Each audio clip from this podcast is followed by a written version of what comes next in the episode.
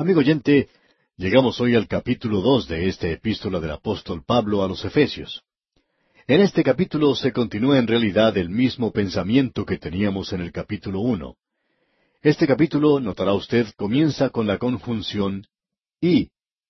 Dice en el primer versículo, y Él os dio vida a vosotros, cuando estabais muertos en vuestros delitos y pecados. Ahora Él está hablando aquí de ese tremendo poder que resucitó a Jesucristo de entre los muertos. Bien, este poder es el poder que nos hace hijos de Dios, porque nosotros estábamos muertos en nuestros delitos y pecados, como veremos más adelante. Ahora hemos recibido vida, como el apóstol Pablo va a decir, en Cristo. Y para eso hace falta poder. Y para eso es necesario usar el poder de la resurrección. Y es lo que tantos de los hijos de Dios quieran experimentar. Creemos que esto ha sido expresado en su mejor forma por Francis Ridley Havergal cuando dijo, Oh, déjame conocer el poder de la resurrección, Oh, déjame mostrar tu vida resucitada, meditando clara y calmadamente. Oh, déjame dar los dones que tú has dado gratuitamente. Oh, permíteme vivir una vida abundante porque tú vives. De seguro que esa es la oración en el corazón de muchos hijos de Dios en la actualidad. Pablo ahora nos va a revelar aquí algo de ese tremendo poder que Dios provee en la vida de aquel que se vuelve hacia el Señor Jesucristo. Él lo puede levantar de una muerte espiritual a una vida espiritual. Ese es un tremendo poder. Parecería que Dios mostrara cierta renuencia para permitir que el hombre tenga poder, y tal vez nos damos cuenta por qué. Usted puede pensar en los siglos que han pasado sin que el hombre supiera nada del poder atómico. Luego, el hombre descubre el poder atómico y esto cambia el mundo. ¿Y qué fue lo que esto hizo para el mundo? ¿Lo convirtió acaso en un maravilloso lugar para vivir? No, amigo oyente, lo convirtió en un lugar terrible para vivir, porque el hombre tiene en el día de hoy el poder de destruir al mundo, y ese poder se encuentra en ese pequeño átomo. El hombre es un ser peligroso en el presente. Creo que estamos viviendo como el avestruz, con nuestra cabeza escondida en la arena, como si estuviéramos diciéndonos que ninguna nación se atrevería a soltar tal poder en el presente. Pero amigo oyente, hay muchos hombres que se encuentran en posiciones de poder en la actualidad, y si ellos pensaran que podrían salirse con la suya, no vacilarían en usar ese poder mañana mismo. En realidad, creemos que ellos hasta la utilizarían en el día de hoy. Así es que el hombre es muy peligroso con la utilización del poder físico. Puede que sea por eso que Dios es renuente en permitir que el hombre utilice otra clase de poder. Pero podemos ver que aquí se demuestra ese poder. Este capítulo que tenemos ante nosotros tratará en realidad con otro tema. En el capítulo anterior, el primer capítulo de la epístola a los Efesios, la iglesia se presentó como el cuerpo de Cristo en el mundo hoy. Y ese cuerpo es la forma, la manera en que usted se expresa. La forma en la que el Señor Jesucristo se expresa a sí mismo en el mundo del presente es a través de su iglesia. El tema de este capítulo es la iglesia como templo. Y es un templo, pensamos, que corresponde al templo del Antiguo Testamento, que a su vez fue precedido por el tabernáculo en el desierto. Y creemos que la comparación aquí es muy evidente y el contraste es bien delineado o definido. El tabernáculo y el templo, por ejemplo, fueron construidos de árboles vivos de acacia, y estos eran entretejidos con maderas. Pero en la iglesia del presente, Dios saca todo ese material muerto y lo transforma en un templo viviente. El templo y el tabernáculo eran moradas para la gloria de Dios. Ahora la iglesia es la morada para la persona del Espíritu Santo en el presente. El tabernáculo y el templo eran para la realización de un rito y para la repetición del sacrificio por el pecado. La iglesia es edificada sobre un sacrificio, el de Cristo en el pasado histórico, y ese es un sacrificio que no se vuelve a repetir. Eso es lo que nos dice el escritor de la epístola a los Hebreos.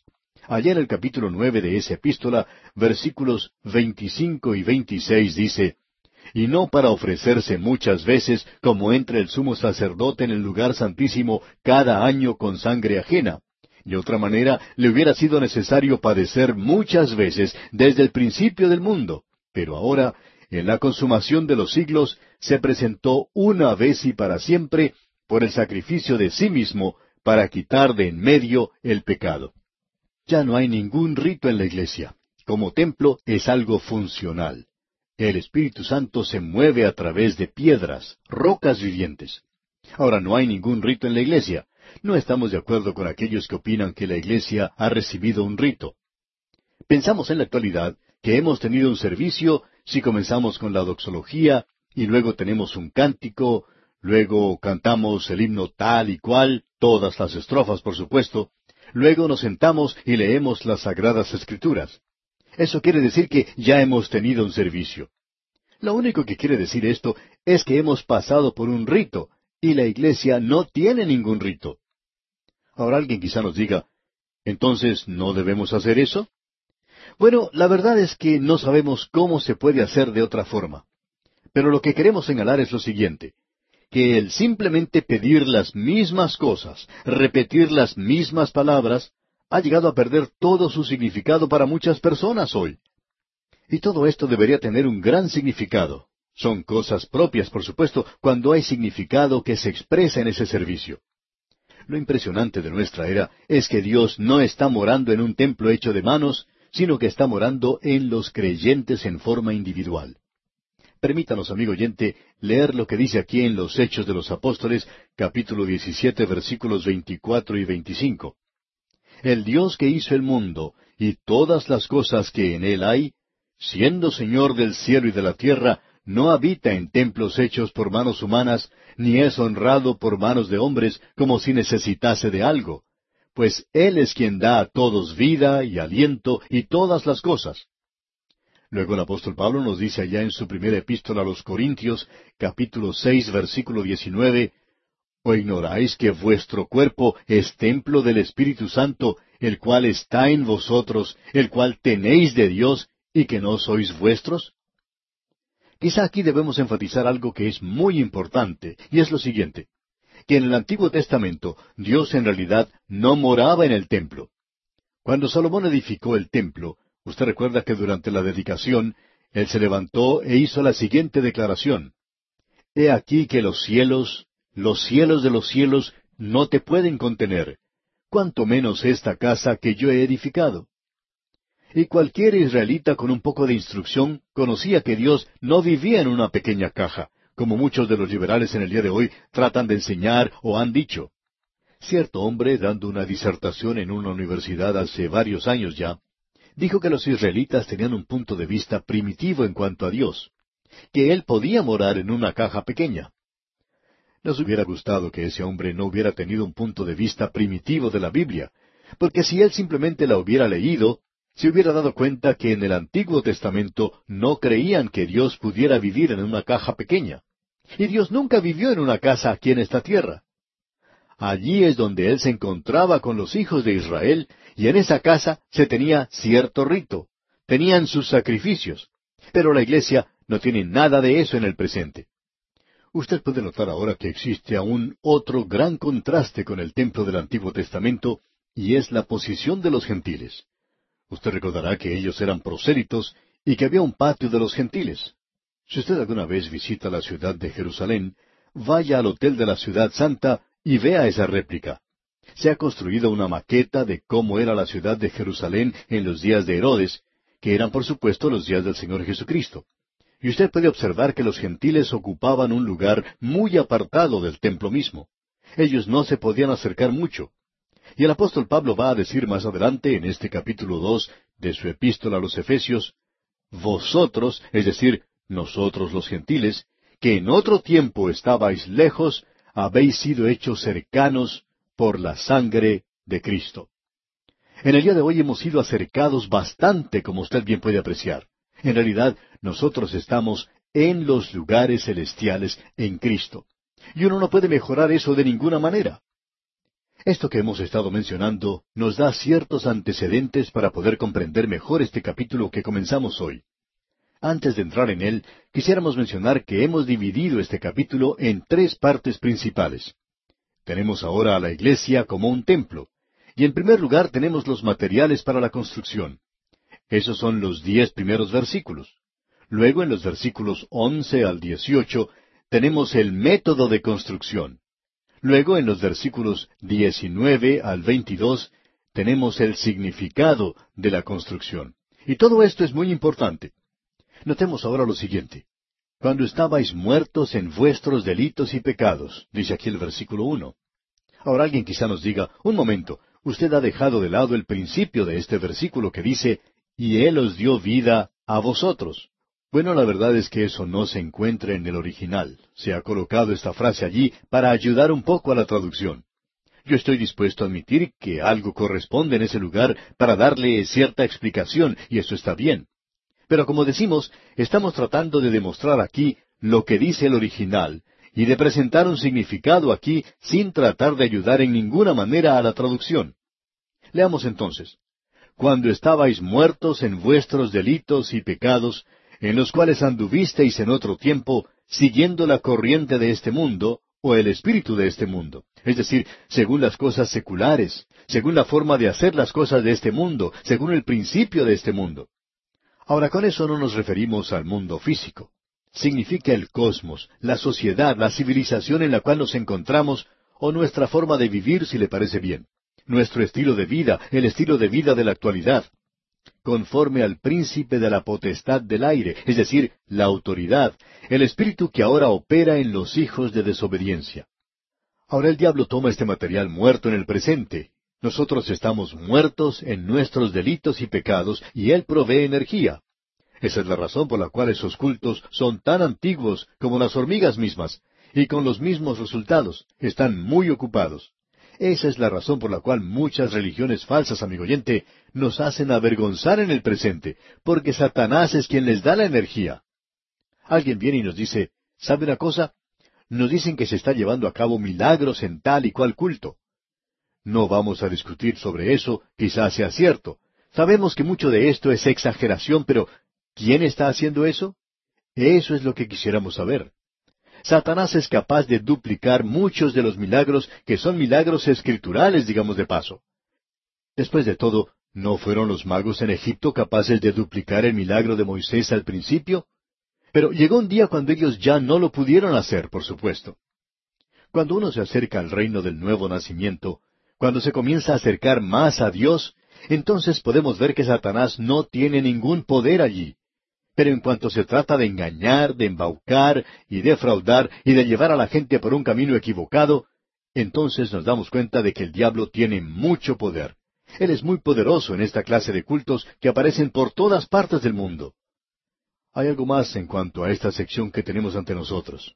Y quisiéramos mencionarlo porque usted lo necesita para poder comprenderlo bien y es lo siguiente, que desde el versículo uno hasta el versículo siete de este capítulo dos, tenemos lo que es conocido en griego como una frase periódica. Esto quiere decir que la persona que escribió esto lo hizo de una forma un poco mejor que el griego común de esa época. El griego clásico está lleno de frases periódicas, y esa es la razón por la cual es difícil leerla. Tiene toda clase de genitivos absolutos, toda clase de frases y tiempos, y no es muy fácil al leerla. Pero el griego koiné, por lo general es fácil de leer.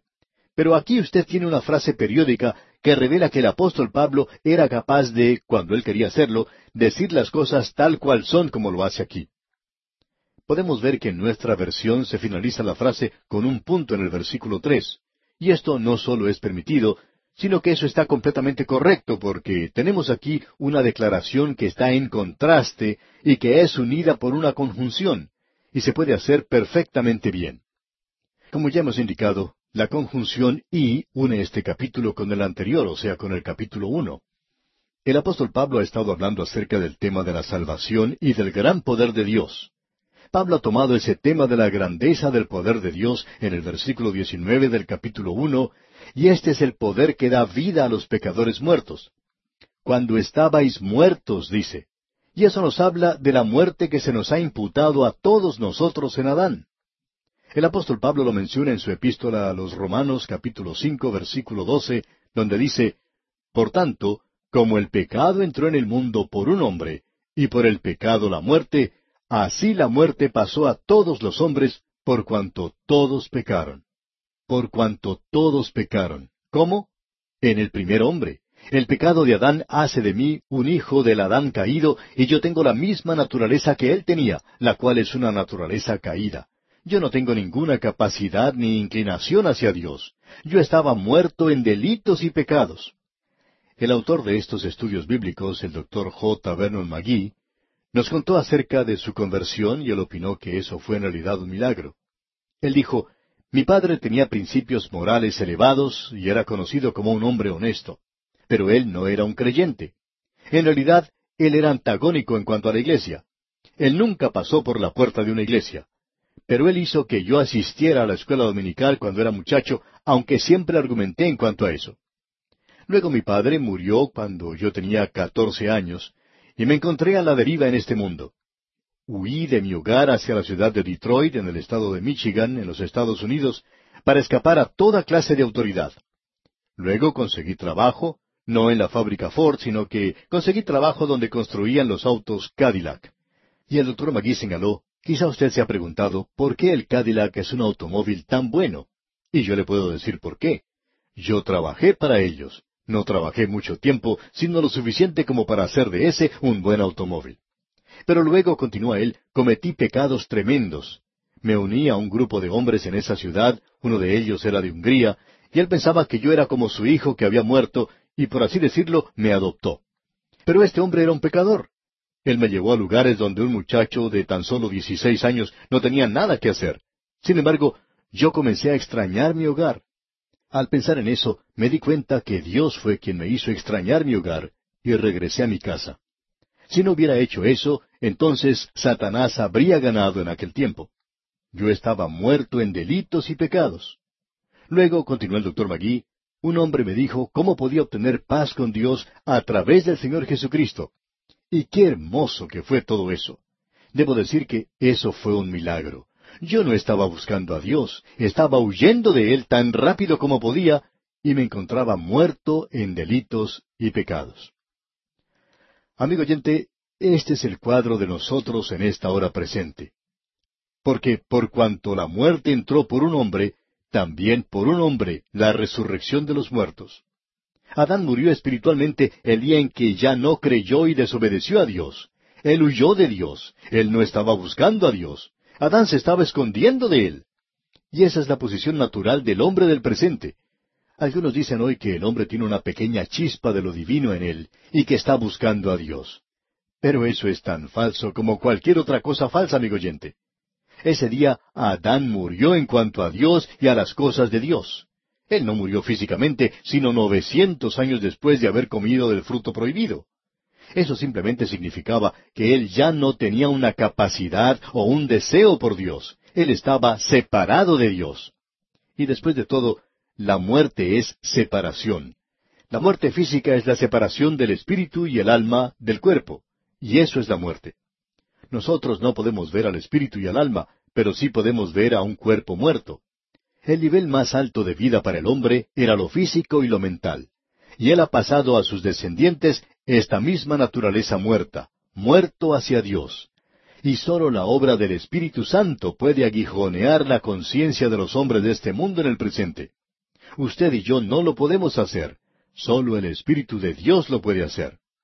El doctor Magui contaba de una experiencia personal lo siguiente, que él tuvo el privilegio de ser pastor de una gran iglesia en la ciudad de Los Ángeles, en California, en los Estados Unidos, y le tocó seguir en el púlpito a hombres de gran estatura espiritual. El fundador de esa iglesia fue el doctor R. A. Torrey. Así que él siguió allí a hombres grandes. Dijo él que quería realizar una obra honrosa, pero que eso fuera para la gloria de Dios. Y cada vez que él se dirigía al púlpito para predicar, le decía a Dios, Oh Dios, yo reconozco que hoy necesito de tu ayuda para hablar a estas personas. Parecería como si estuviera hablando a un cementerio. Hay aquí muchos que están muertos en delitos y pecados. Pero luego decía, Oh Dios, yo tengo poder si el Espíritu de Dios actúa. Por tanto, el Espíritu de Dios solamente puede hablar de tal manera que los hombres que están muertos puedan oír. Gracias a Dios, amigo oyente, que el Espíritu Santo habla como lo hace mediante este programa radial y que hombres muertos son capaces hoy de oír. El Señor Jesucristo dijo que cuando el Espíritu de Dios viniera, convencería al mundo de pecado, de justicia y de juicio. Usted y yo vivimos hoy en un gran cementerio en este mundo. Los hombres están muertos. Se le preguntó a un hombre en cierta ocasión, ¿qué es un cementerio? Y respondió, un cementerio es donde viven los muertos. Y ese es el lugar donde vivimos nosotros hoy. Hace algún tiempo un juez estaba presentando un discurso, el cual había titulado Millones de personas que viven hoy no morirán nunca. Y después de esto llegó a la misma ciudad un gran predicador que dio un discurso al cual tituló Hay millones que están viviendo hoy que ya han muerto. Y sabe una cosa, amigo oyente, este predicador estaba más en lo cierto de lo que estaba el juez. Porque hay millones que ya han muerto. Lo interesante es que hay millones hoy, podríamos decir billones, muertos en delitos y pecados. Y ese es el cuadro que habla de nosotros hoy al estar muertos en delitos y pecados.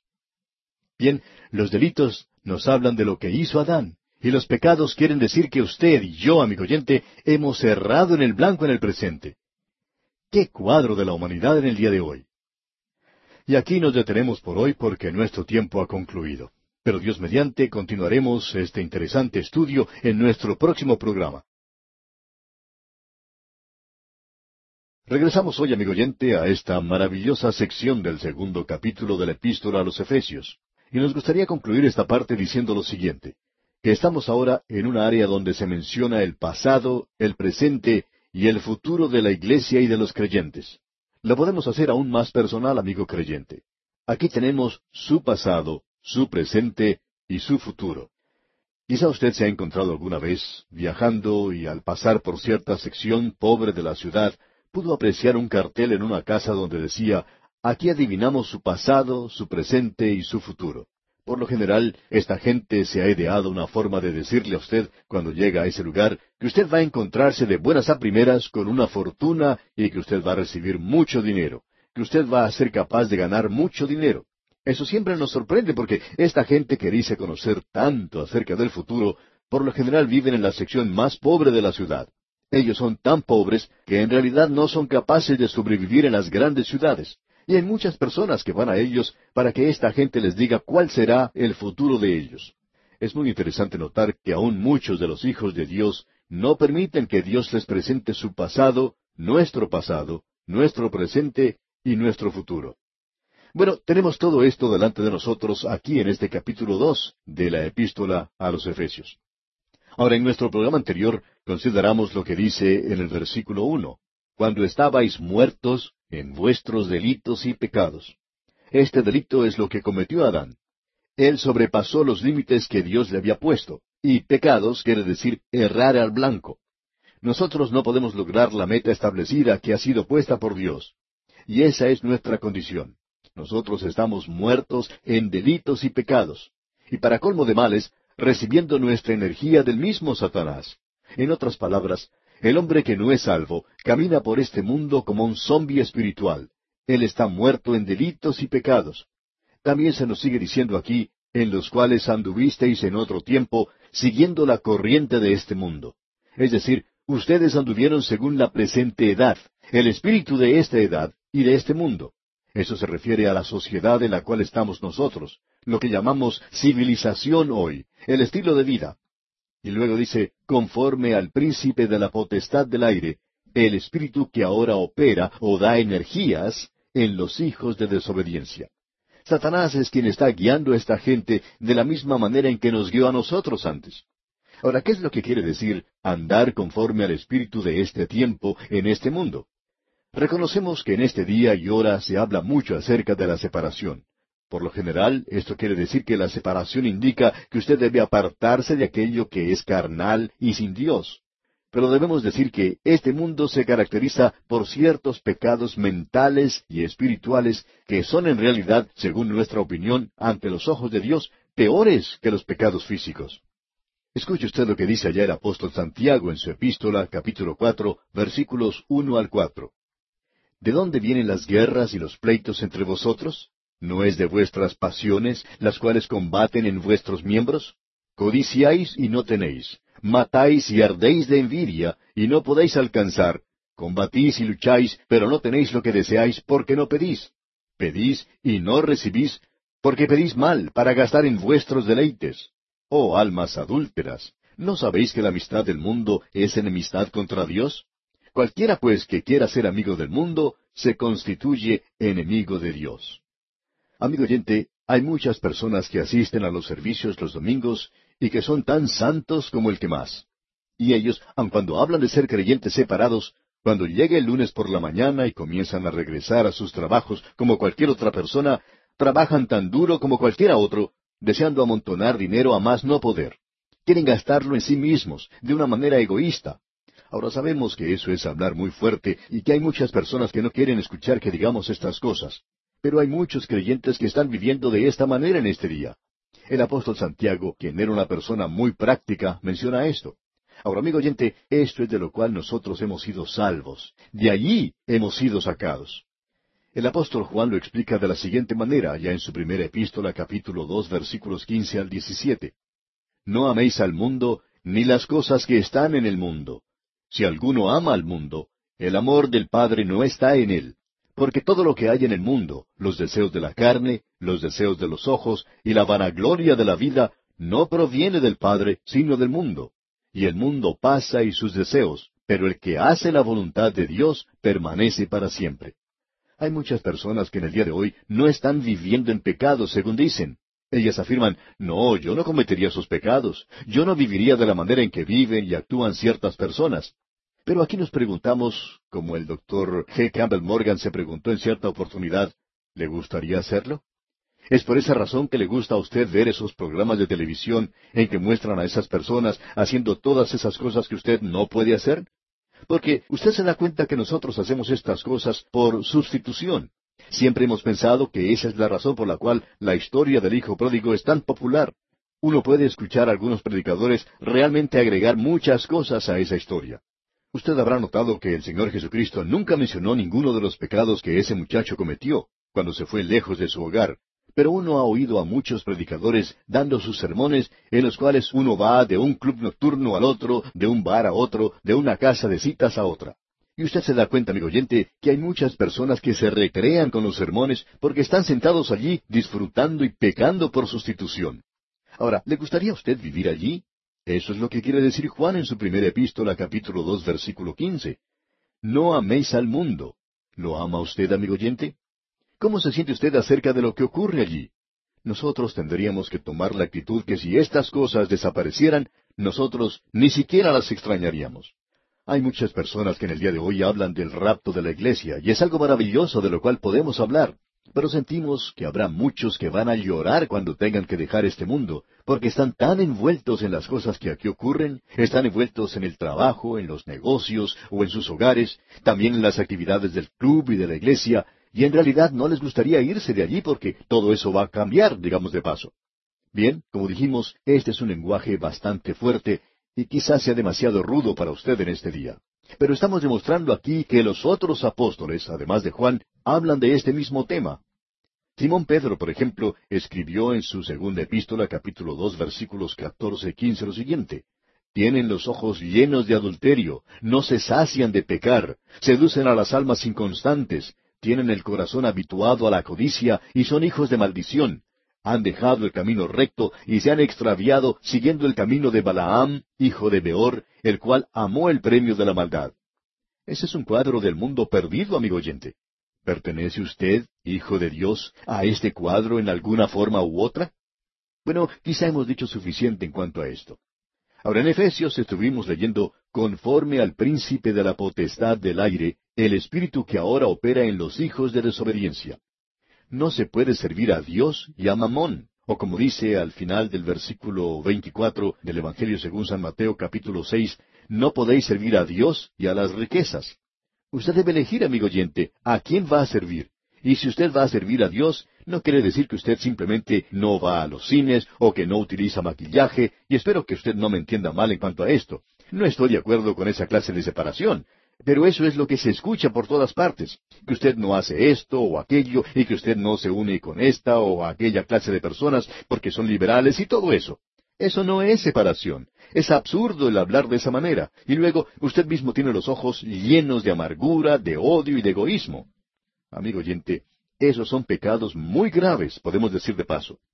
Bueno, mejor sería que sigamos adelante porque si no lo hacemos vamos a perder a toda la audiencia en este día. En el versículo tres de este capítulo dos de la Epístola a los Efesios leemos entre los cuales también todos nosotros vivimos en otro tiempo en los deseos de nuestra carne, haciendo la voluntad de la carne y de los pensamientos, y éramos por naturaleza hijos de ira, lo mismo que los demás. Usted nota que el apóstol Pablo dice aquí nosotros. Él se incluye a sí mismo, utilizando la primera persona en un pronombre plural que él adopta en este momento. O sea que él se coloca a sí mismo junto con esta gente. Y usted y yo necesitamos hacer eso. Leamos este versículo tres una vez más. Entre los cuales también todos nosotros vivimos en otro tiempo en los deseos de nuestra carne, haciendo la voluntad de la carne y de los pensamientos, y éramos por naturaleza hijos de ira, lo mismo que los demás. Hay cristianos hoy que viven simplemente para la naturaleza carnal, y de esa misma manera es como está viviendo el hombre del mundo en el presente, visitado y motivado por una filosofía sin Dios y controlado por principios satánicos. En cierta ocasión, un pastor fue a visitar a un amigo suyo, que era un hombre de negocios, y estuvo en su hogar, muy lindo por cierto, y este hombre le contó al pastor acerca de sus hijos. También le habló acerca de sus negocios, acerca de los honores que él había recibido, pero nunca hizo referencia a su relación con el Señor Jesucristo. Y amigo oyente, hay algo malo con esta clase de vida, el vivir de esa manera, el tener un estilo de vida que incluye de todo en el mundo, pero deja al Señor Jesucristo fuera de ella. A esta clase de gente el apóstol Pablo le dice allá en su epístola a los Romanos capítulo uno versículo dieciocho porque la ira de Dios se revela desde el cielo contra toda impiedad e injusticia de los hombres que detienen con injusticia la verdad. Usted ha notado que eso se refiere al pasado. Pero escuche lo que sucede después. Leamos el versículo cuatro de este capítulo dos de la carta de Pablo a los Efesios. Pero Dios, que es rico en misericordia, por su gran amor con que nos amó, ah, esa pequeña preposición, pero, es tan importante, amigo oyente. Pero Dios, que es rico en misericordia. Y amigo oyente, Dios es rico en misericordia, y Él ha tenido misericordia de mí. Yo sé que también ha tenido misericordia de usted por su gran amor con que nos amó. El amor no le capacitó para que nos salvara, pero el amor proveyó un Salvador para que Él pudiera perdonarnos, y Él es rico en misericordia en el día de hoy, amigo oyente. Ahora el versículo cinco de este capítulo dos de la Epístola a los Efesios dice aun estando nosotros muertos en pecado, nos dio vida juntamente con Cristo. Por gracia sois salvos. Él nos ha dado vida juntamente con Cristo. Y los dos versículos siguientes, los versículos seis y siete dicen, y juntamente con Él nos resucitó, y asimismo nos hizo entrar en los lugares celestiales con Cristo Jesús, para mostrar en los siglos venideros las abundantes riquezas de su gracia en su bondad para con nosotros en Cristo Jesús. Esas dos palabras al comienzo del versículo cuatro, pero Dios, demuestran un contraste radical de lo que ha ocurrido antes del versículo cuatro. Y esos tres primeros versículos de este capítulo eran tan negros y sin esperanza que resultan terribles. El hombre es un fracaso completo, es incapaz de salvarse a sí mismo. Y Dios entra a esta escena de muerte con su misericordia. Él no llega aquí con muy poco o demasiado tarde. Él tiene en excedente porque un Dios infinito es rico de una manera infinita en su misericordia. Él tiene lo que el hombre necesita. Él tiene lo que usted necesita, amigo oyente. Lo único que se requiere es que el hombre crea en Él. Y Él hace esto por su gracia. Una mujer de uno de los barrios pobres de la ciudad de Londres fue llevada con un grupo de personas a unas vacaciones en el océano. Ahora ya nunca había visto el océano antes, y cuando lo observó se puso a llorar. Los que estaban con ella pensaron que era algo raro que ella se pusiera a llorar cuando ellos habían provisto para ella esta hermosa vacación. Así es que le preguntaron, ¿por qué estás llorando? Ella señaló el océano y dijo, esto es lo único que he visto, de lo cual hay sobreabundancia. Y amigo oyente, hay sobreabundancia de la misericordia de Dios. Él tiene océanos de misericordia porque, ¿qué es lo que hace Dios? Él nos salva por su gracia. Permítanos ilustrar esto con un ejemplo. ¿Qué es lo que quiere decir el ser salvo por la gracia de Dios? Nosotros estábamos muertos en delitos y pecados, incapaces de salvarnos a nosotros mismos. Dios entra en esta escena y por gracia Él nos busca. Él no encuentra nada bueno en nosotros. Tiene que encontrarlo en sí mismo. Cuando Dios bajó a librar a Israel, No hizo eso porque ellos fueran gente hermosa y buena que le estaban sirviendo a Él. Ellos no eran así. Ellos eran gente de dura serviz, lo dijo Él mismo. Eran idólatras. Estaban adorando a un becerro de oro que ellos mismos habían hecho en el desierto. Él dijo, he escuchado su clamor. ¿Por qué despertó eso interés en Él? Porque Él los amó. Y amigo oyente, Él le ama a usted y me ama a mí. Él nos ama a todos nosotros. Pero Él no nos salva por amor, Él nos salva por su gracia. Ahora alguien quizá pregunte, ¿cómo hace Él eso?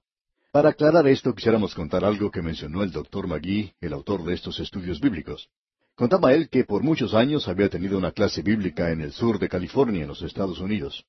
Había allí un grupo de la Cruzada Estudiantil para Cristo que estaba laborando en las playas cerca del condado de San Diego, y ellos habían guiado a muchos jóvenes a los pies de Cristo. Pues bien, algunos de estos jóvenes pertenecían a esos grupos rebeldes e indisciplinados. Pero dice el doctor Magui que él se dio cuenta que muchos de ellos eran personas genuinas y que llegó a la conclusión que no debía juzgar al hombre por su vestimenta. Se dice que nunca debemos juzgar a los hombres, a las personas, por sus vestidos o su apariencia. Y estos jóvenes, según informó la persona que estaba a cargo del grupo, escuchaban regularmente el programa radial a través de la Biblia en inglés. También utilizaban las cintas y los libros escritos por el doctor Magui, pero él no estaba enterado de eso. Ahora, cuando el doctor Magui fue a esa clase bíblica que él enseñaba, encontró sentados en las primeras filas a un grupo de esos jóvenes. Él dice que algunos de ellos estaban vestidos de una forma bastante diferente. Los varones tenían el cabello largo y todas las cosas que están asociadas con un grupo así. El doctor Magui dice que eso le sorprendió al principio, pero que él notó que ellos tenían sus Biblias y sus libros de apuntes, y que algunos tenían una vida espiritual que en muchos casos uno no encuentra ni aún en las mismas iglesias del día de hoy. Y estos jóvenes estaban demostrando una vida real. Bien, al final de la clase, uno de los jóvenes se acercó al doctor Magui para hacerle una pregunta. Este joven tenía escrito palabras por todas partes en su ropa, Tenía un sombrero bastante cómico y en el sombrero él había escrito las palabras amor, amor, amor. También en su chaqueta él había escrito estas mismas palabras, amor, amor, amor. Hasta tenía escrita la palabra amor en sus pantalones y sus zapatos. Y el doctor Magui le preguntó, ¿por qué tienes escrita esa palabra amor por todas partes? Ah, respondió el joven, Dios es amor. El doctor Magui le dijo que él estaba de acuerdo con eso, que nada podía ser más cierto que eso, que Dios es amor. Y luego el joven dijo, Dios nos salva por su amor. Y a esto el doctor Magui le respondió que él no estaba de acuerdo con esa afirmación. Dios no nos salva por su amor, le dijo. Y le pidió al joven que le diera un versículo donde dijera eso. El joven se puso a pensar, se rascó la cabeza por un minuto o dos, y luego dijo, no me puedo acordar de ese versículo ahora mismo. A lo cual el doctor Magui le contestó, cuando lo encuentres, dime dónde está, porque nunca lo he podido encontrar tampoco. A lo cual el joven respondió, Bien, si Dios no nos salva por su amor, ¿cómo es que nos salva entonces? El doctor Magui le replicó que le gustaba esa pregunta porque la Biblia dice, porque por gracia sois salvos por medio de la fe, y esto no de vosotros, pues es don de Dios, no por obras, para que nadie se gloríe. Dios nos salva por gracia, y este joven quería saber cuál era la diferencia. El doctor Magui le explicó que la diferencia es sencillamente la siguiente. Dios sí le ama, no pierda eso de vista. Dios nos ama. Pero Dios, simplemente basándose en el amor, no puede abrir una puerta en la parte de atrás del cielo y hacernos entrar en la oscuridad de la noche. No puede derribar las barreras del cielo en el frente y permitirnos entrar por la puerta principal, porque Él no es solo un Dios de amor. En primer lugar, Él es un Dios de luz. Él es el soberano recto de este universo. Es justo, Él es santo y Él es bueno. Y todo esto nos revela una cosa, que Dios no puede hacer las cosas que son malas, aquello que está mal de acuerdo a sus propios niveles. Dios no nos puede salvar por amor. El amor lo tenía él atado. Él podía amar sin poder salvar. Y continúa el doctor Magui diciéndole a este joven que el versículo que él pensaba que el joven le iba a citar era el de Juan 3:16, donde dice, Porque de tal manera amó Dios al mundo, que ha dado a su Hijo unigénito, para que todo aquel que en él cree no se pierda, mas tenga vida eterna. Observemos lo que dice este versículo, le dijo el doctor Magui. Porque de tal manera amó Dios al mundo que salvó. No, eso no es lo que dice. De tal manera amó Dios al mundo que ha dado a su Hijo unigénito. Como tú puedes ver, Dios no podía salvar al mundo por amor, porque Él continúa diciendo, para que todo aquel que en Él cree no se pierda. Tú y yo vamos a perdernos. Somos pecadores perdidos y Dios aún nos ama, pero el amor de Dios no nos puede hacer entrar al cielo. Dios tuvo que proveer una salvación y Él pagó el castigo por nuestros pecados. Hasta aquí la experiencia que contó el doctor Magui. Ahora, Dios puede extender su mano a un mundo perdido y decirle, ahora, si creen en mi Hijo, porque Él murió por ustedes, si ustedes se acercan a mí en base a eso, entonces yo los puedo salvar. Ahora, Dios no nos salva por medio de su amor, Dios nos salva por su gracia. Y hablando honradamente, amigo oyente, creemos que eso es mucho más maravilloso. Hoy yo puedo perder el favor, caer en desgracia por algo que haya hecho mal. Y eso podía ocurrir con mis padres a causa del pecado. Pero yo nunca puedo caer en desgracia con Dios. Puedo perder mi comunión. Si yo peco, eso quebranta la comunión que tenemos. El Espíritu de Dios es afligido. Pero si yo regreso a Él y le confieso mi pecado, Él es fiel y justo para perdonar mis pecados y limpiarme de toda maldad. Si decimos que tenemos comunión con Él y andamos en tinieblas, mentimos y no practicamos la verdad. Pero si nosotros andamos en luz, tenemos comunión unos con otros. ¿Y qué es lo que sucede? Si yo ando en la luz de la palabra de Dios y veo que no alcanzo el objetivo, la sangre de Jesucristo, el Hijo de Dios, continúa limpiándome de todo pecado. ¿Por qué? Porque Dios lo va a hacer por gracia. ¿Y qué podemos decir acerca de la gracia? Bueno, Él es rico en gracia y en misericordia. Él extiende su misericordia hacia usted, amigo oyente, en el día de hoy. Dios extiende sus brazos hacia un mundo perdido y dice, si vienes a mí por mi camino, y de paso digamos que este es su universo, y Él está haciendo las cosas a su manera, quizá usted tenga una mejor manera de hacerlo, pero resulta que usted no tiene un universo. En cambio, Él sí lo tiene. Esto es de Él. Él es quien establece las reglas y usted tiene que acercarse a Él siguiendo lo que Él ha establecido. Él le ama. Ah, usted no puede evitar que Él le ame, pero eso no está basado en lo que usted puede hacer. Usted no puede evitar que el sol continúe brillando, pero usted puede salir, apartarse de los rayos del sol. Y si usted peca en el día de hoy, estando fuera de la voluntad de Dios, volviendo su espalda a Él, usted no va a experimentar el amor de Dios. Pero si usted se acerca a Él a través de su Hijo Jesucristo, entonces Él le salvará. Dios es rico en misericordia. Ese es el estado presente del creyente. ¿Y cuál es ese? Bien, Él no solo nos levantó de un cementerio espiritual, sino que nos ha dado vida y nos ha sentado con Cristo hoy en los lugares celestiales. Recuerde usted que Él es la cabeza de la iglesia. Ya vimos eso en el primer capítulo de esta epístola. ¿Y qué es lo que Él va a hacer? Pues Él va a demostrar en las edades que están por venir que las riquezas de su gracia son abundantes y va a demostrar su misericordia hacia nosotros. Yo voy a ser exhibido un día y los ángeles van a pasar donde estoy y van a decir, miren a ese hombre allí. Él no merecía ser salvo. Él estaba perdido. Pero mírenlo ahora, se encuentra en el cielo. ¿Y por qué está allí? Gracias a las riquezas de la gracia de Dios. Dios tuvo misericordia de él. Dios lo salvó y Dios lo trajo aquí. Y eso va a ser para la alabanza de Dios a través de las edades eternas. Ahora yo no voy a recibir ningún encomio por esto. ¿Sabía usted eso?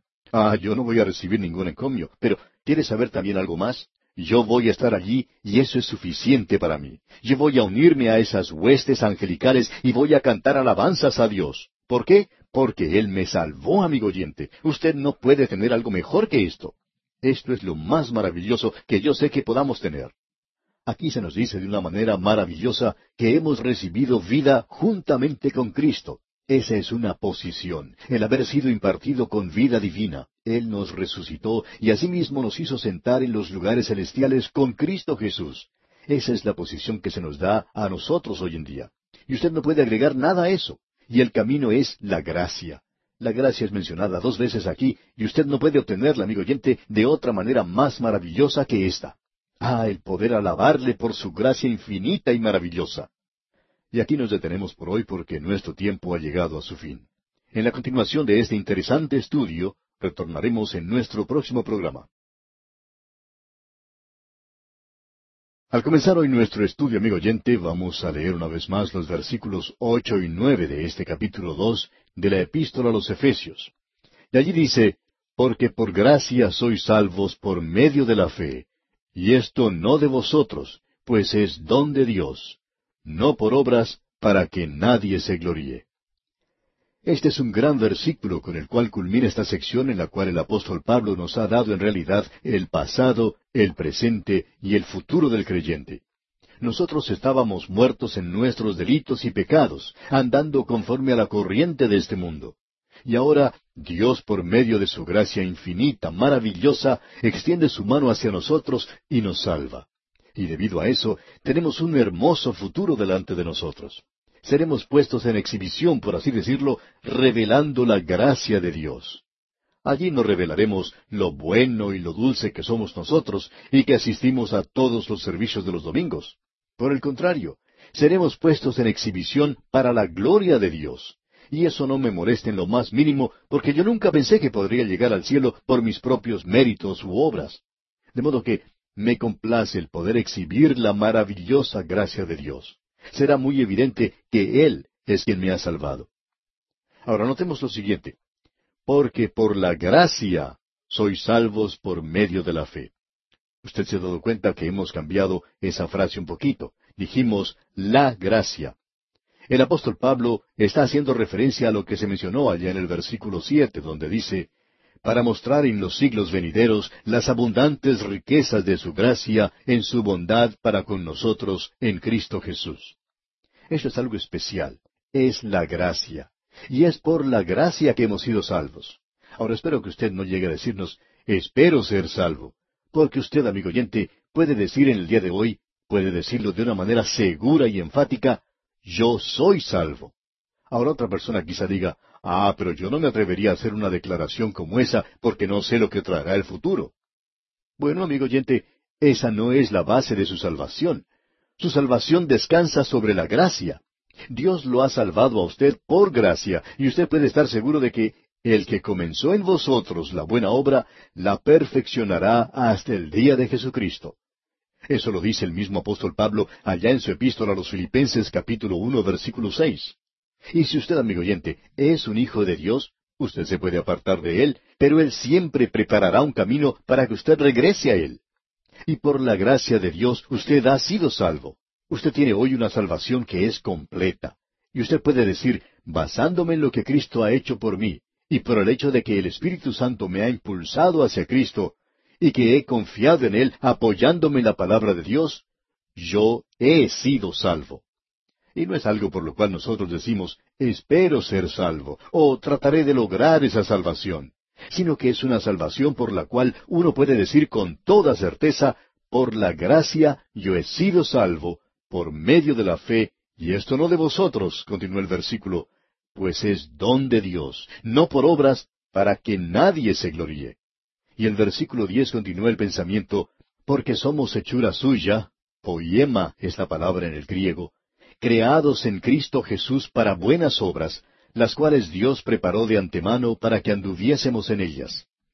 Permítanos mencionar a continuación una declaración que habla acerca de la gracia y del amor de Dios.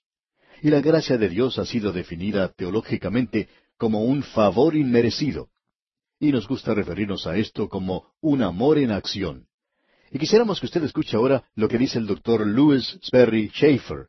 Y aquí está su declaración. Es muy importante y por tanto le invitamos a escuchar con atención. Dice él, existe una diferencia bien delineada entre el amor compasivo de Dios por los pecadores y su gracia que ahora se les ofrece por medio del Señor Jesucristo. El amor divino y la gracia divina no son una y la misma cosa. Dios puede amar a los pecadores con una compasión indecible, y sin embargo, a causa de una justicia divina ultrajada y de su santidad, no puede rescatarlos de su justo castigo. Sin embargo, como se ha dicho anteriormente, si el amor pudiera proveer en forma gratuita por ese pecador todo lo que esa justicia divina y la santidad requieren, el amor de Dios quedaría libre para actuar sin ninguna limitación en favor de aquellos por los cuales se realizó ese sacrificio sustitutivo perfecto. Ese es el logro realizado por Cristo sobre la cruz. Por otro lado, la gracia divina y la salvación son la compasión ilimitada de Dios, actuando hacia el pecador en la base de esa libertad que ya ha sido asegurada a través del juicio justo contra el pecado, asegurado por Cristo en su muerte sacrificial. El amor divino puede desear el salvar, pero no le puede realizar justicieramente. Pero la divina gracia está libre para actuar ya que Cristo murió. Se observa entonces que el propósito general de Dios no es el de la manifestación de su amor únicamente, aun cuando su amor y su misericordia son mencionados juntamente con su gracia en este contexto y expresados en la muerte de Cristo, sino que es en su lugar la manifestación de su gracia. Hasta aquí la declaración del doctor Louis Sperry Chafer. Ahora Dios, de su tesoro infinito, prodiga su gracia sobre los pecadores sin ninguna restricción o impedimento. La fe es la causa instrumental de la salvación. Es el único elemento que el pecador lleva a esa gran transacción de fe. Pero aquí se nos dice que ese es un don de Dios. Ahora alguien quizá diga, muy bien entonces, señor predicador, ya que es el don de Dios y Dios no me lo ha dado, entonces creo que no tengo ninguna culpa de eso. Pero espere un momento, amigo oyente. Yo creo que Dios ha dejado eso bien en claro. Dice él, así que la fe viene por el oír y el oír por la palabra de Dios. Bien, amigo oyente, si usted quiere confiar en Cristo, usted tiene que escuchar la palabra de Dios. Por tanto, Dios da fe a todos aquellos que prestan atención al mensaje del Evangelio.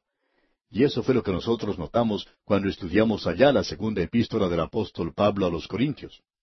Usted recordará que en aquella oportunidad destacamos una declaración maravillosa que encontramos allí, y creemos que sería bueno leerla. Allá en la segunda epístola a los Corintios, capítulo tres, versículo trece, leemos, Y no como Moisés, que ponía un velo sobre su rostro, para que los hijos de Israel no fijaran la vista en el fin de aquello que había de ser abolido. Es decir, que el velo que se colocó Moisés sobre su rostro no fue porque él estaba ensegueciendo a todos los demás, como si fuera una luz demasiado brillante, sino porque la gloria estaba desvaneciéndose, ya que pertenecía al sistema mosaico, pertenecía a la ley.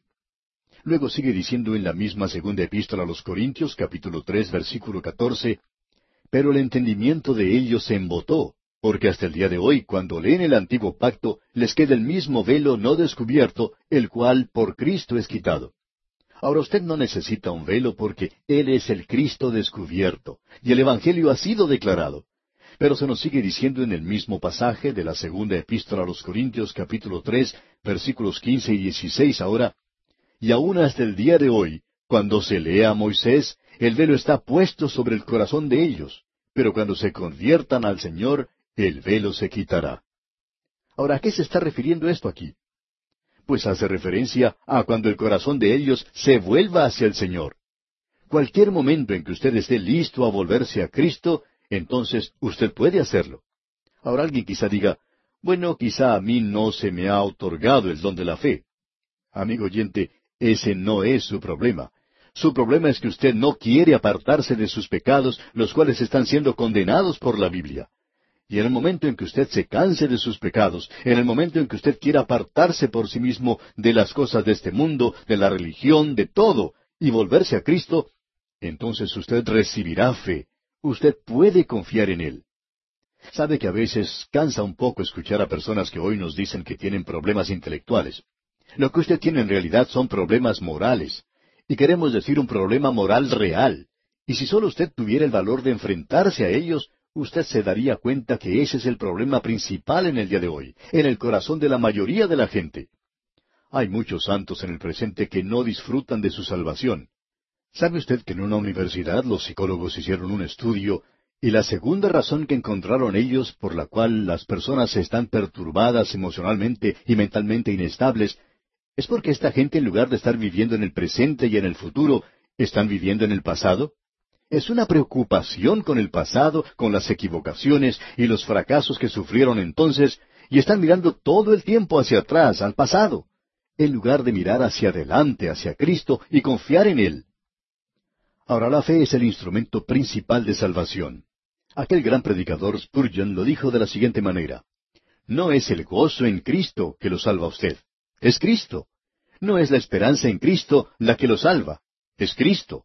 No es ni siquiera su fe en Cristo, aun cuando ese es el instrumento, es la sangre de Cristo y su propio mérito. Ahí es donde se encuentra el poder y allí es donde está también la salvación. El apóstol Pablo no está hablando acerca de la fe cuando él dice, y esto no de vosotros. Él está hablando acerca de la salvación, y la salvación es el don que elimina la jactancia. Todo esto es de Dios y nosotros somos nada. Si usted ocupa la posición de un cero y luego permite que Él sea el que escribe la suma, entonces, amigo oyente, Eso es salvación. Aquí se nos dice que la iglesia es hechura suya, es decir, de Dios. Este es un versículo maravilloso el que tenemos ante nosotros. Veamos ahora aquí el versículo diez de este capítulo dos de la Epístola a los Efesios. Porque somos hechura suya, creados en Cristo Jesús para buenas obras, las cuales Dios preparó de antemano para que anduviésemos en ellas. La palabra griega que se utiliza aquí es poema. De allí sale la palabra poema en nuestro idioma. La iglesia es su poema. Y amigo oyente, esa iglesia a la que nos referimos aquí no es en realidad la iglesia local que pudimos observar allá en la epístola a los Gálatas, sino que aquí estamos observando al cuerpo de los creyentes desde el día de Pentecostés hasta la segunda venida de Cristo, los verdaderos creyentes. Estoy seguro que ellos se encuentran en las iglesias locales. Los grupos de creyentes son hechura suya y son creados en Cristo Jesús. Y es por eso que ellos son una nueva creación y están en Cristo Jesús. ¿Pero para qué? Para buenas obras. Y cuando lleguemos a la última parte de esta epístola a los Efesios, Pablo nos dirá que debemos andar aquí de una manera que sea aceptable ante Dios. Leamos nuevamente el versículo diez de este capítulo dos de la epístola a los Efesios. Porque somos hechura suya, creados en Cristo Jesús para buenas obras, las cuales Dios preparó de antemano para que anduviésemos en ellas. Dios quiere que nosotros, amigo oyente, aun cuando estemos en los lugares celestiales, que andemos aquí de una manera que le traiga gloria a su nombre. Y el apóstol Pablo hablará de eso en los últimos tres capítulos de esta epístola a los Efesios que estamos estudiando. Llegamos ahora al método de la construcción de la iglesia como templo de Dios. Él dice aquí en la primera parte del versículo once, Por tanto, acordaos de que en otro tiempo vosotros, los gentiles en cuanto a la carne, y nos damos cuenta aquí que en su mayoría la iglesia de Éfeso estaba formada por gentiles. Había allí nada más que una colonia de judíos en la ciudad de Éfeso. Leamos ahora los dos siguientes versículos, los versículos once y doce de este capítulo dos de la epístola a los Efesios. Por tanto, acordaos de que en otro tiempo vosotros, los gentiles en cuanto a la carne, erais llamados incircuncisión por la llamada circuncisión hecha con mano en la carne. En aquel tiempo estabais sin Cristo, alejados de la ciudadanía de Israel y ajenos a los pactos de la promesa, sin esperanza y sin Dios en el mundo. Ahora, ¿qué significa estar perdido? Usted recordará que aquí se nos menciona varias cosas en cuanto a esto. Es decir, que estamos alejados de la ciudadanía de Israel. No tenemos ningún derecho de ir al Antiguo Testamento y tomar las promesas que Dios hizo al pueblo de Israel y utilizarlas para nosotros mismos. Él no hizo esas promesas para nosotros. Nosotros estamos alejados de la ciudadanía de Israel y ajenos a los pactos de la promesa. Dios hizo ciertas promesas a la nación de Israel y ellos le pertenecen a Él. Él les había prometido esa tierra. Ellos la recibirán algún día, pero lo tendrán que hacer según sus formas y estatutos, no según los de ellos. Y nosotros éramos ajenos a los pactos de la promesa. Ahora, aun cuando Él no nos ha prometido un lugar aquí en esta tierra, Él sí nos ha prometido un lugar en los cielos, pues podemos leer allá en el Evangelio de Juan, Voy pues a preparar lugar para vosotros, y si me fuere y os preparare lugar, vendré otra vez y os tomaré a mí mismo, para que donde yo estoy, vosotros también estéis. Esa era la posición que nosotros teníamos como gente o pueblo perdido. Éramos como extraños, alejados del pacto de la promesa. Ahora notemos lo que sigue diciendo en este versículo. Sin esperanza. Usted puede observar las religiones de este mundo. Ellos no tienen ninguna esperanza. Son bastante nebulosos en cuanto a este asunto de lo que hay después de la muerte. No tienen resurrección y no tienen esperanza. Esos cultos no ofrecen ninguna esperanza han puesto un obstáculo que ninguna persona puede sobrepasar. Sin esperanza y sin Dios en el mundo. Esa era la posición que tenían los gentiles. Y cuando Pablo escribió esto, nuestros antepasados se encontraban en algún lugar de la selva y posiblemente en una condición mucho peor de lo que se menciona aquí. Eran paganos y esa era nuestra condición, sin esperanza y sin Dios en el mundo. Eso es lo que quiere decir, amigo oyente, el estar perdido. Y esa es la condición en la cual se encuentra una multitud de personas alrededor nuestro en el presente. Ellos no tienen esperanza y están sin Dios en el mundo. Hablando francamente, yo diría que si me encontrara en la posición en la que muchas de esas personas se encuentran en el día de hoy, me iría a un bar y trataría de emborracharme para olvidarme de todo. ¿Qué otra cosa puede hacer uno? Usted no tiene ninguna esperanza. La única esperanza que usted tiene se encuentra aquí en este mundo. Por tanto, habría que tratar de sacarle todo el jugo que se pueda porque no se recibe nada del otro lado. Usted está sin esperanza y sin Dios en este mundo, y está alejado del pacto de la promesa. Eso es encontrarse en una posición bastante difícil. Esas cosas que se mencionan aquí son terribles, digamos de paso.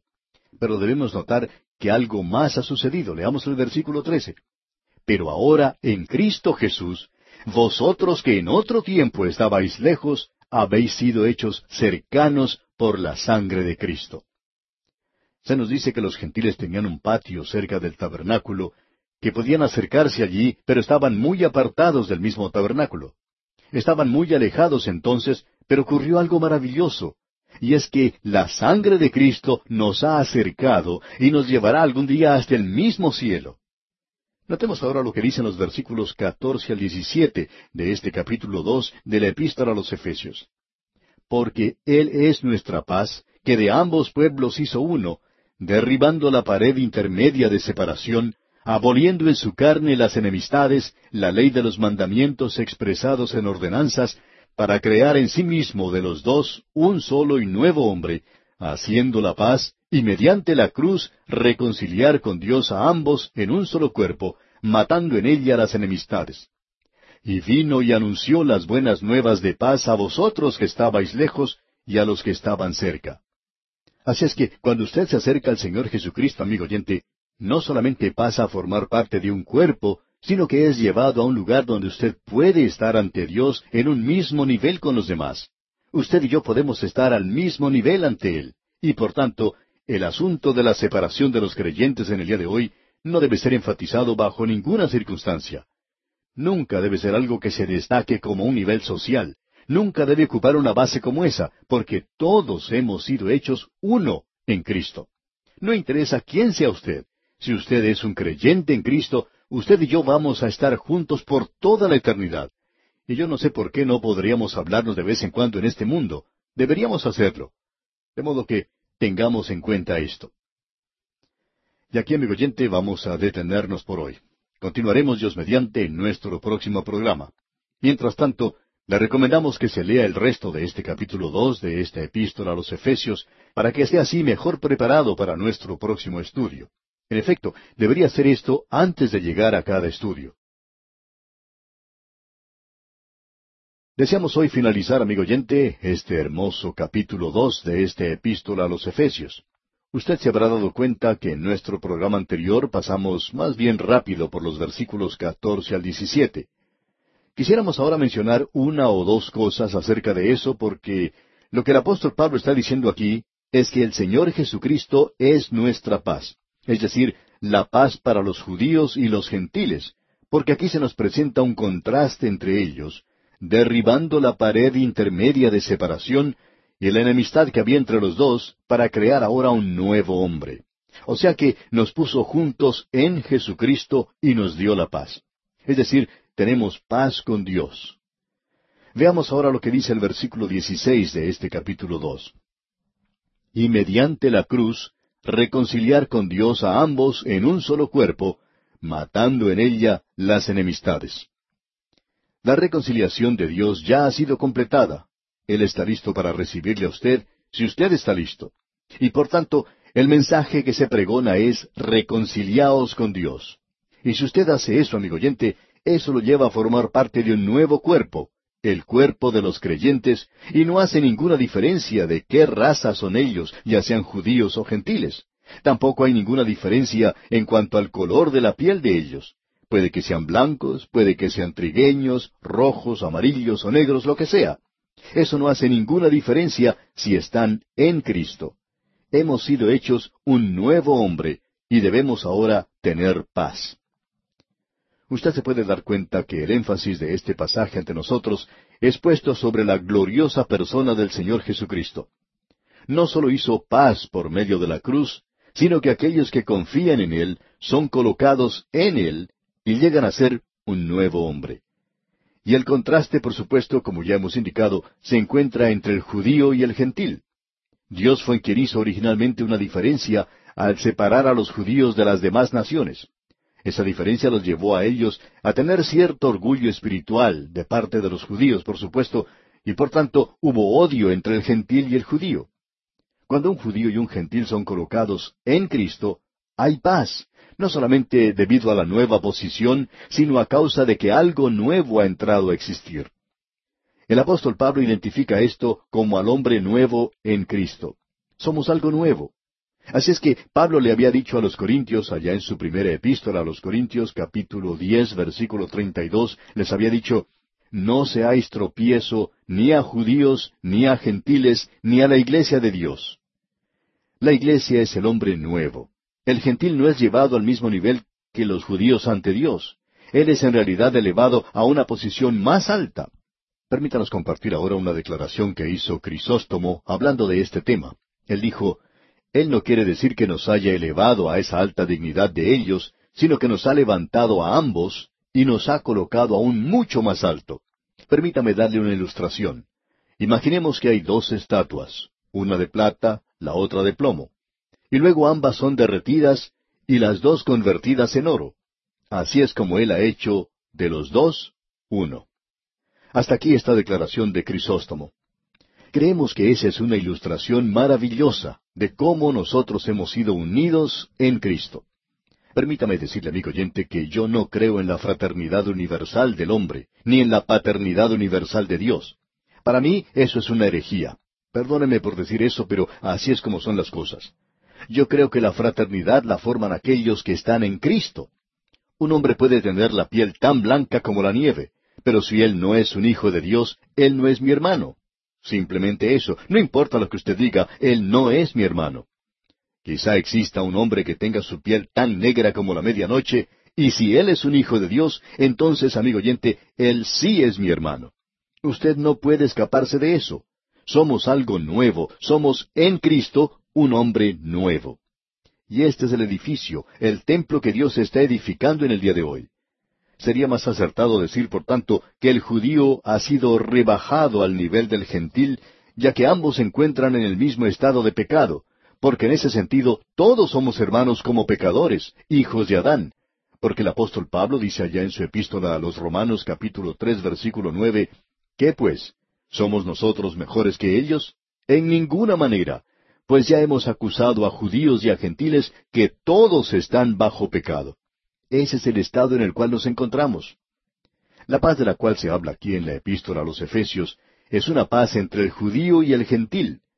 Cuando el judío y el gentil se acercan a la cruz como pecadores, son hechos una nueva creación, un nuevo hombre, el cuerpo de Cristo, el templo del Espíritu Santo.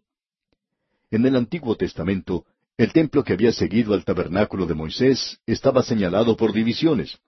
Existía tres entradas a tres departamentos, el patio de afuera, el lugar santo y el lugar santísimo. Luego había otras divisiones apartadas para los sacerdotes, Israel, las mujeres y los gentiles. Ahora Cristo, por medio de su muerte, quitó el velo y él se convirtió en el camino, o sea, el patio de afuera. La verdad, el lugar santo, y la vida el lugar santísimo. Así es que uno pasa a través de Cristo y llega directamente a Dios. Y aquellos que se acercan a Él son quitados de su pequeño departamento y colocados en Cristo, el nuevo templo, donde no existe ningún departamento ni separación. La cruz disuelve todas las barreras y el Evangelio es predicado a los gentiles, aquellos que están lejos, y los judíos, los que están cerca. Qué hermoso cuadro el que tenemos ante nosotros. Veamos ahora lo que dice aquí el versículo 18 de este capítulo 2 de la epístola a los Efesios.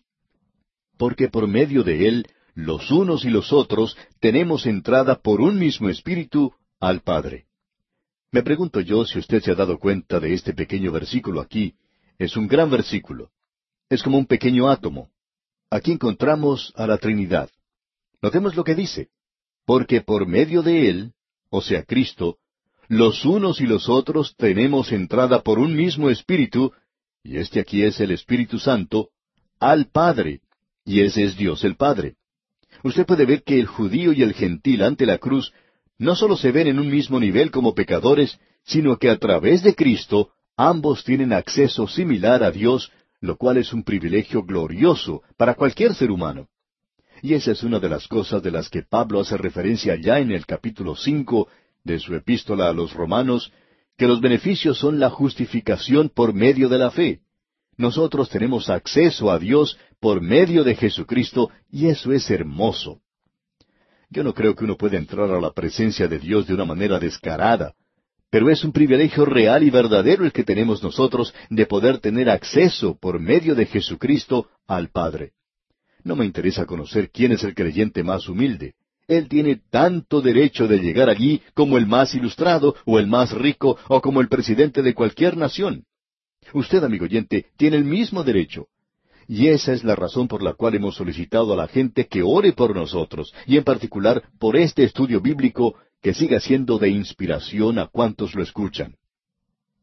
El doctor J. Vernon McGee, autor de estos estudios bíblicos, contaba que hubo muchas personas que le dijeron que por qué él había pedido a toda la gente que orara, que por qué no le había pedido a unos pocos que lo hicieran. A lo cual él contestó, porque he creído que cada creyente tiene acceso ante Dios. Y siguió diciendo, yo creo en el sacerdocio de los creyentes, que todos nosotros tenemos acceso ante Él. Y así es, amigo oyente, es algo maravilloso este nuevo edificio del cual estamos hablando. En los versículos 19 al 22 tenemos el significado de la construcción del edificio. Leamos estos versículos 19 y 20 primero. Así que ya no sois extranjeros ni advenedizos, sino conciudadanos de los santos y miembros de la familia de Dios, edificados sobre el fundamento de los apóstoles y profetas, siendo la principal piedra del ángulo Jesucristo mismo. El apóstol Pablo les recuerda a los creyentes gentiles que aunque ellos eran extranjeros y advenedizos, alejados de Dios, que la posición actual es mejorada infinitamente. Ellos ya no son extranjeros ni advenedizos, sino conciudadanos de los santos. Y santos aquí no es una referencia a los santos del Antiguo Testamento. Ellos son conciudadanos con los santos del Nuevo Testamento. Nosotros, los miembros del cuerpo de Cristo. Ellos pertenecen a la familia no como siervos, sino como parientes, miembros de la familia de Dios, porque todos ellos son hijos. Os escribo a vosotros, hijitos, porque vuestros pecados han sido perdonados en su nombre, nos dice Juan en su primera epístola capítulo dos versículo doce. Nosotros somos sus hijitos. Esta es una nueva relación, una relación que era extraña al Antiguo Testamento. Aún David, un hombre que ocupaba un lugar especial en el corazón de Dios, es llamado allá en el segundo libro de Samuel capítulo siete versículo ocho, mi siervo David, como lo fue Moisés antes que él, allá en Números capítulo 12, versículo siete. Y ahora su ciudadanía no está en Israel o en la Jerusalén terrena, sino que está en los cielos.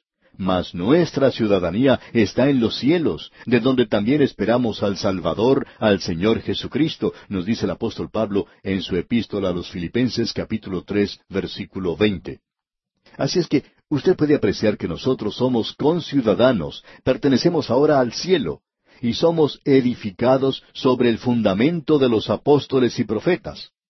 Notemos esto porque es de importancia. Esto no quiere decir que los apóstoles y los profetas eran el fundamento, sino que ellos personalmente colocaron el fundamento.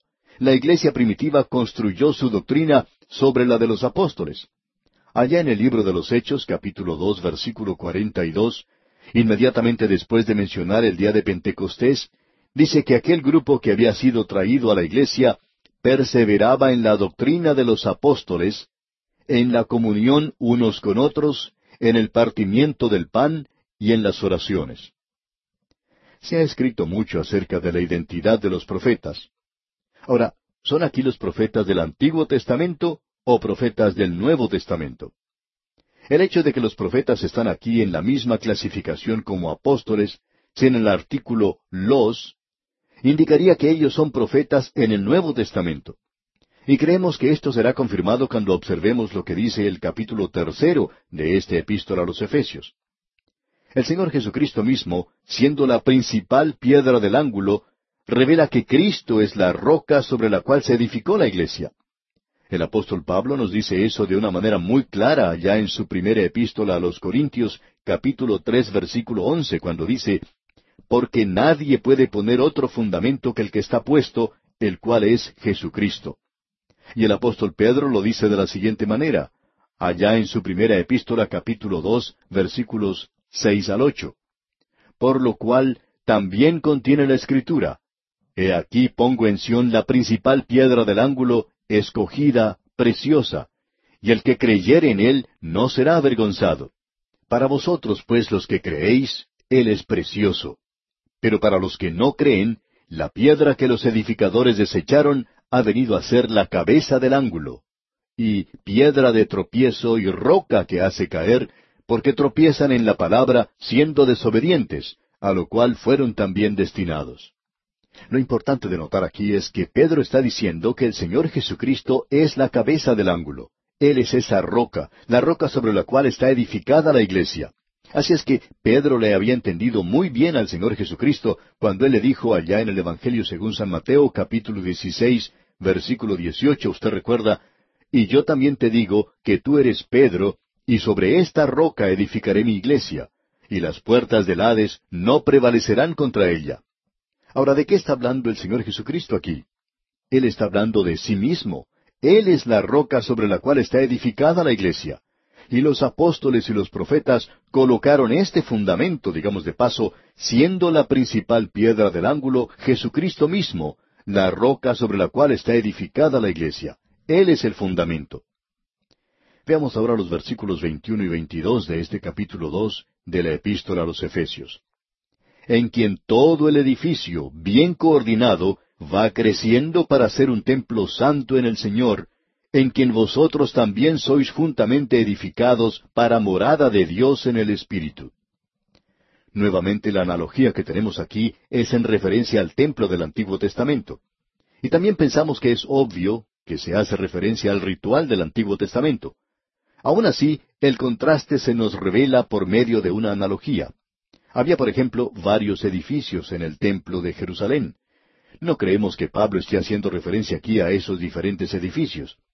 Él quiere decir que cada creyente individualmente es colocado dentro de la estructura total y que esa es la forma en que Pedro lo expresó. Usted recuerda que nosotros somos piedras, que somos colocadas allí, edificados sobre Cristo la roca. Pablo está hablando aquí de la iglesia como un templo que está siendo construido en el presente.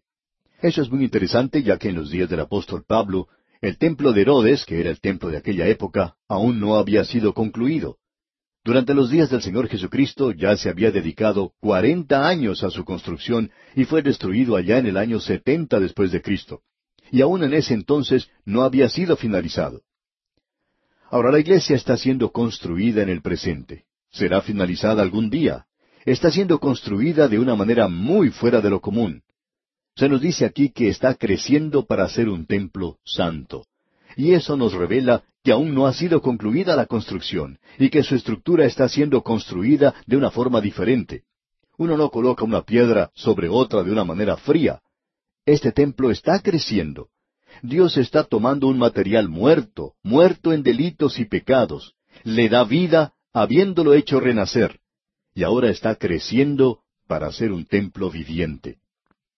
El apóstol Pablo en su primera epístola a los Corintios capítulo 12 versículo 13 nos dice, Porque por un solo espíritu fuimos todos bautizados en un cuerpo, sean judíos o griegos, sean esclavos o libres, y a todos se nos dio a beber de un mismo espíritu. Se lo llama un templo santo. Es santo porque en él mora el Espíritu Santo. Por el bautismo del Espíritu Santo, el pecador salvado es colocado en el Señor el Espíritu Santo mora, reside en cada creyente. Eso se nos menciona ya en la epístola a los Romanos capítulo ocho versículo nueve. Dice, Mas vosotros no vivís según la carne, sino según el Espíritu, si es que el Espíritu de Dios mora en vosotros. Y si alguno no tiene el Espíritu de Cristo, no es de él. Es una habitación, es decir, un templo permanente de Dios en el Espíritu. Cuando dos creyentes se reúnen en un edificio para adorar, el Espíritu Santo está presente. En ese sentido, Dios se encuentra en ese edificio. Pero cuando cada creyente se aleja de ese edificio, queda vacío. Dios no se encuentra en ningún edificio de una iglesia en el presente, como tampoco se encuentra en algún bar de la ciudad. Dios mora en los creyentes, no en los edificios. En realidad, Dios nunca ha morado en ningún edificio que haya sido construido por manos de hombres. Escuche usted lo que dijo Salomón allá en el primer libro de Reyes, capítulo ocho, versículo veintisiete. Salomón dijo, Pero, ¿es verdad que Dios morará sobre la tierra?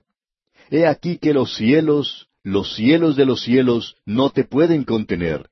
¿Cuánto menos esta casa que yo he edificado? Es una filosofía pagana la que coloca a Dios en una estructura que haya sido construida por seres humanos. El propósito de la iglesia como templo es de revelar la presencia y la gloria de Dios sobre la tierra. Cuando los creyentes se reúnen en una iglesia, se debe hacer la impresión sobre el mundo, aun en esta nuestra era, que Dios se encuentra en su templo santo. El mundo debería sentir que Dios puede ser hallado en un servicio de la iglesia. Pero yo me pregunto, ¿Puede él estar allí hoy? Siento mucho si pareciera que estuviera criticando en este momento, pero, amigo oyente, el mundo no está seguro hoy si Dios se está reuniendo con la gente en este día. Estoy seguro de que habrá muchos más presentes si supieran por seguro que Dios estaría allí. Y entramos ahora al capítulo tres, y aquí vemos a la iglesia como un misterio. Este es el último capítulo en el cual vemos el lado doctrinal. En el siguiente capítulo vamos a ver el lado práctico de esta epístola. Pero ahora la iglesia es un misterio. En los primeros cuatro versículos tenemos la explicación de este misterio.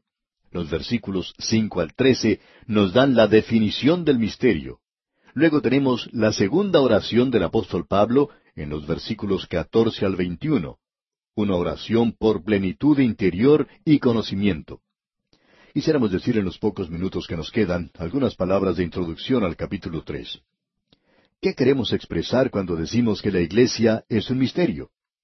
Hay un gran malentendido en cuanto a esto. Dos puntos de vista que están extremadamente opuestos en nuestros días, y estos dos puntos de vista son en realidad un misterio para mí también. Pero no era la intención del apóstol Pablo que eso resultara en esa clase de misterio. Esa palabra misterio no tiene ningún parecido, digamos de paso, al significado moderno que nosotros le damos a esa palabra. Aquí nos está hablando de una novela de misterio. En su lugar se trata de algo que antes no había sido revelado, pero que ahora sí se ha manifestado. En este caso es la iglesia que no ha sido revelada en el Antiguo Testamento, y es únicamente una revelación en el Nuevo Testamento. Moffat ha traducido esta palabra misterio como secreto divino, y Weymouth usa la palabra verdad. Me gusta la expresión secreto divino. Un secreto divino es algo que Dios no había revelado hasta cierto punto. Ahora Él lo va a revelar. Bueno, ya hemos cubierto este terreno cuando observamos esta misma palabra allá en el capítulo primero de esta epístola a los Efesios. Dijimos, pues, que había dos grupos extremadamente opuestos. Uno de esos grupos ignora la declaración del apóstol Pablo de que la iglesia no es una revelación del Antiguo Testamento. Esta gente trata a la iglesia como la continuación de Israel en el Antiguo Testamento, y ellos se apropian de todas las promesas que Dios le había hecho a Israel. El doctor Ironside tuvo en su poder una Biblia en la que se leía en los libros de los profetas del Antiguo Testamento algunos capítulos con la siguiente inscripción Bendiciones para la iglesia. Y era algo para Israel. Luego en otra parte de esa misma Biblia decía, maldiciones para Israel. Es interesante notar que la iglesia se apropiaba de las bendiciones, pero dejaba las maldiciones para Israel. La verdad es que ambas pertenecían a Israel, debemos decir de paso. El otro grupo le da demasiado énfasis a la declaración de Pablo cuando dice, me fue declarado el misterio y mi conocimiento en el misterio de Cristo. Ellos tratan el misterio como una revelación particular del apóstol Pablo. Y quisiéramos demostrar que eso es inexacto. Como resultado de eso se ha desarrollado la práctica de cambiar el comienzo de la iglesia a alguna fecha posterior a Pentecostés. En esta escala se había sugerido varias fechas, y cuando una resultaba imposible, pues se adoptaba otra. Así que podemos ver las dos posiciones extremadamente opuestas. Y nosotros creemos que es algo que es muy maravilloso aquí y lo veremos Dios mediante en nuestro próximo programa.